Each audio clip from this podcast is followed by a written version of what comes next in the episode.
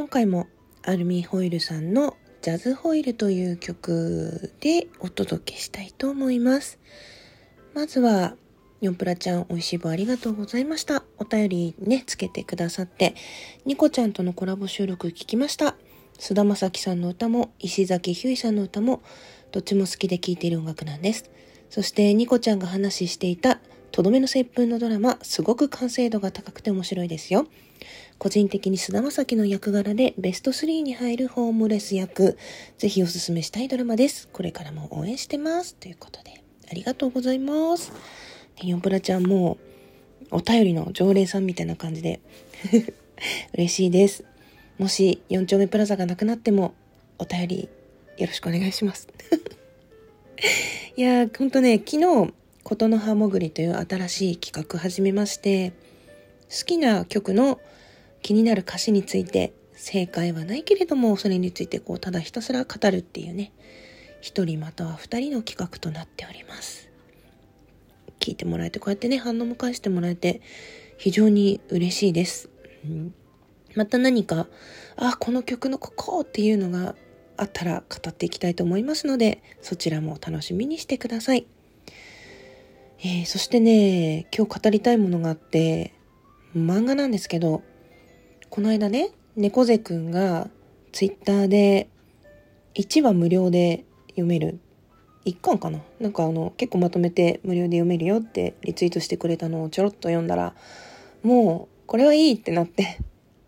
全巻買わせていただきまして、ある程度読んだんですけど、まだ全部読んでいないので、とりあえず一巻だけの感想を言いたいなと思って、まあ、無料で公開もされているので、私も、まあちょっとネタバレになっちゃうかもしれないんだけど、ざっくりと解説しながら、あの、感想を言っていきたいと思いますので、ここで一旦止めて、あの、概要の方にね、無料のリンク貼っときますので、そこに行って読んできてもらってもいいし、私の話を聞いて、もし興味が出たら、その無料のね、まだ無料だと思うんだけど、うん、読んでもらえたらなと思うし、もう全く興味ないですとか、もうすでに読んでますって方はここで止めてもらっても大丈夫です。まずこのブルーピリオド、山口翼さんという方が書いています。講談社のアフタヌーンで現在連載中。主人公は高校生の矢口やとら、やとらうん、やとらくん。で、アニメにもなっているみたいですね。で私は、まあ、もっぱら、あの、漫画よりは小説、映画よりも小説、ドラマよりも小説という感じで、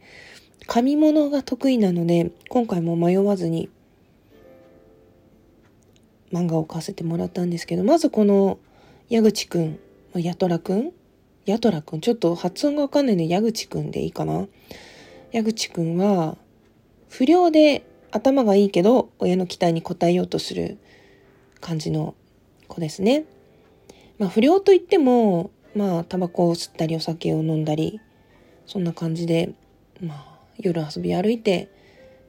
友達と、まあ、付き合いの良さ、まあ、それだけじゃないか、勉強もしっかりしてるんだよね。努力して勉強してる。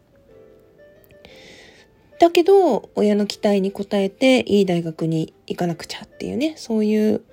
感じの子なんですよね。非常に頭が良くて親の期待に応えようとするだけの主人公だったらいっぱいいると思うんですけど、ここで不良もできるっていうね、ここで非常にこの矢口くんの器用さというか、バランス感覚というか、そういうのが出てる。うんで、美術との出会いなんですけど、美術なんてね、毎回授業で、選択授業なのかな？まあ寝る時間みたいな感じで言ってるんですけど、まあ授業で好きな風景を描きなさいっていう課題が出るわけですね。それにずっと、まあ手をつけていなくて、まあ、ちゃんとやんなきゃなっていう感じで過ごしている。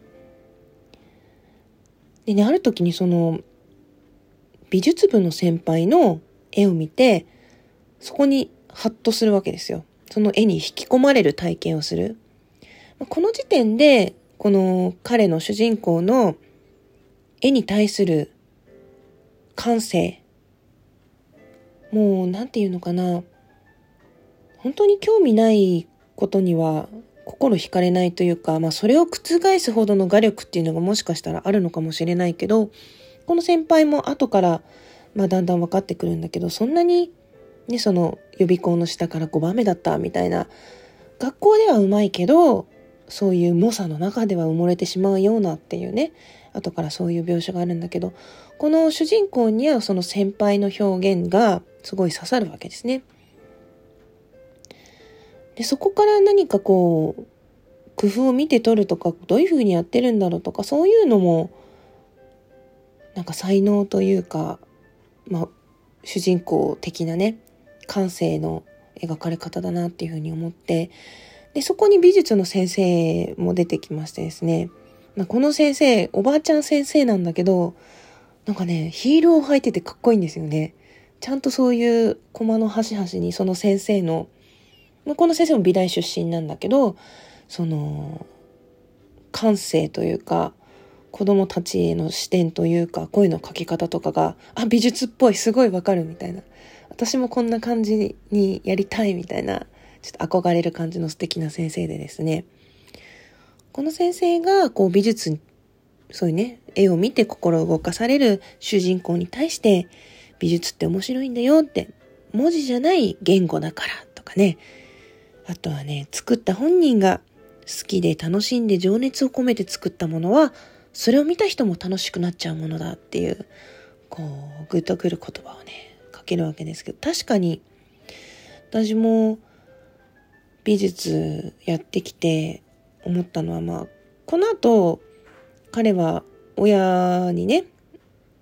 説得して美術の大学に行きたいみたいな話になるんだけど、やっぱりまあ美術だけでは食べられないみたいな話になるわけですよ。だから学校の先生だったらいいよとか趣味だったらいいよとか本当にみんなそういうところからスタートしたりするし本当に行きたいのはこっちの大学なんだけど学費がとかねその先生になれないからとかいろんなことでここって固定されちゃったり逆に別のことに興味があるのに親がやってたからここにしなさいみたいなね。そういうところからハードルが高いわけだけど、私も本当に行きたい大学はあって、学びたいところもあったけど、同じ理由で、なんか先生になるんだったらいいよって言って、地元の教育大に行ったわけですけど、まあそういう話もね、応用しつつ、結果先生になって感じたことは、自分が得意な分野って、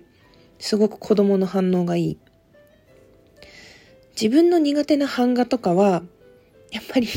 反応が鈍いわけですね。同じようにやってるはずなんだけども、ちゃんと勉強もしてきてるし、で、こういう手順でやるっていうのも分かってるから、同じように言ってるはずなんだけど、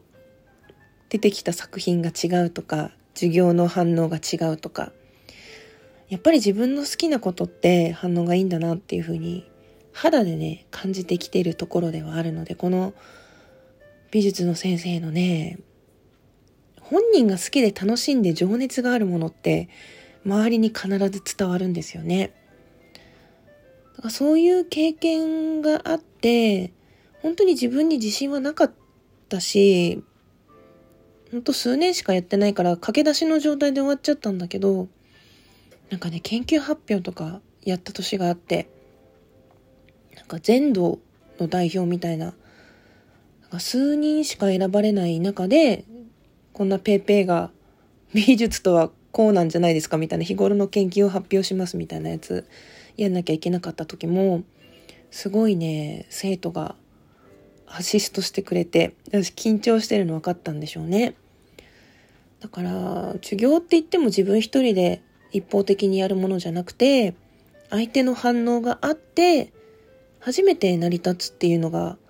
あったからなんとなくそれがね今の配信とかライブとかこのラジオトークの活動に生きてるんじゃないかななんてすぐね自分のことに結びつけちゃうんだけどそんな風に思いましたねだからこういうところでそういう素敵な先輩とか素敵な先生と出会うっていうのも運だったりしてなんか頭ごなしに否定されて終わっちゃったりとかねそういう人も多いと思うんだけどうーん自分の子供がそうしたいって言った時にどうできるかなとかね思いますね。ほんとね、一巻だけでもう10分でしょ？やっぱね 一巻ずつ語っていく形になるかと思う不定期だけど、またこのブルーピリオドに関しても語っていきたいと思いますので、ぜひ、ブルーピリオド好きの方は、はい、共に語りましょう。ぜひね、興味湧いたら見てほしいな。美術やらなくても、あ、こんなことを美大生ってやるんだとか、美術の人ってこういうふうに思ってるんだとか、絵ってこんな風に見えることがあるんだとかね、割と、そうそうそうそうって思いながら、私は一巻をあっという間に読み終わったので、うん、無料だったら見てもいいかなって思う人は読んでほしいですね。本当に良かった。うん、その時の自分の気持ちとかも思い出して、その言葉にできなかったものが言語化されるとか、言葉として見えるとか、こういうふうに声かけられたかったなとか、こういう悩みあったな、みたいの見るのはすごく自分の中でも良かったですね。また絵を描くっていいなって、もうなんか本格的な油絵とか、そういうのには戻れないけど、うん、なんか書くことだけは何らかの形で続けていきたいなっていうふうに感じた作品でした。あっという間にこんな時間。うん、最後まで聞いてくれてありがとうね。また語りたいこといっぱいあるので、よかったらお付き合いください。それじゃあまた。じゃあね。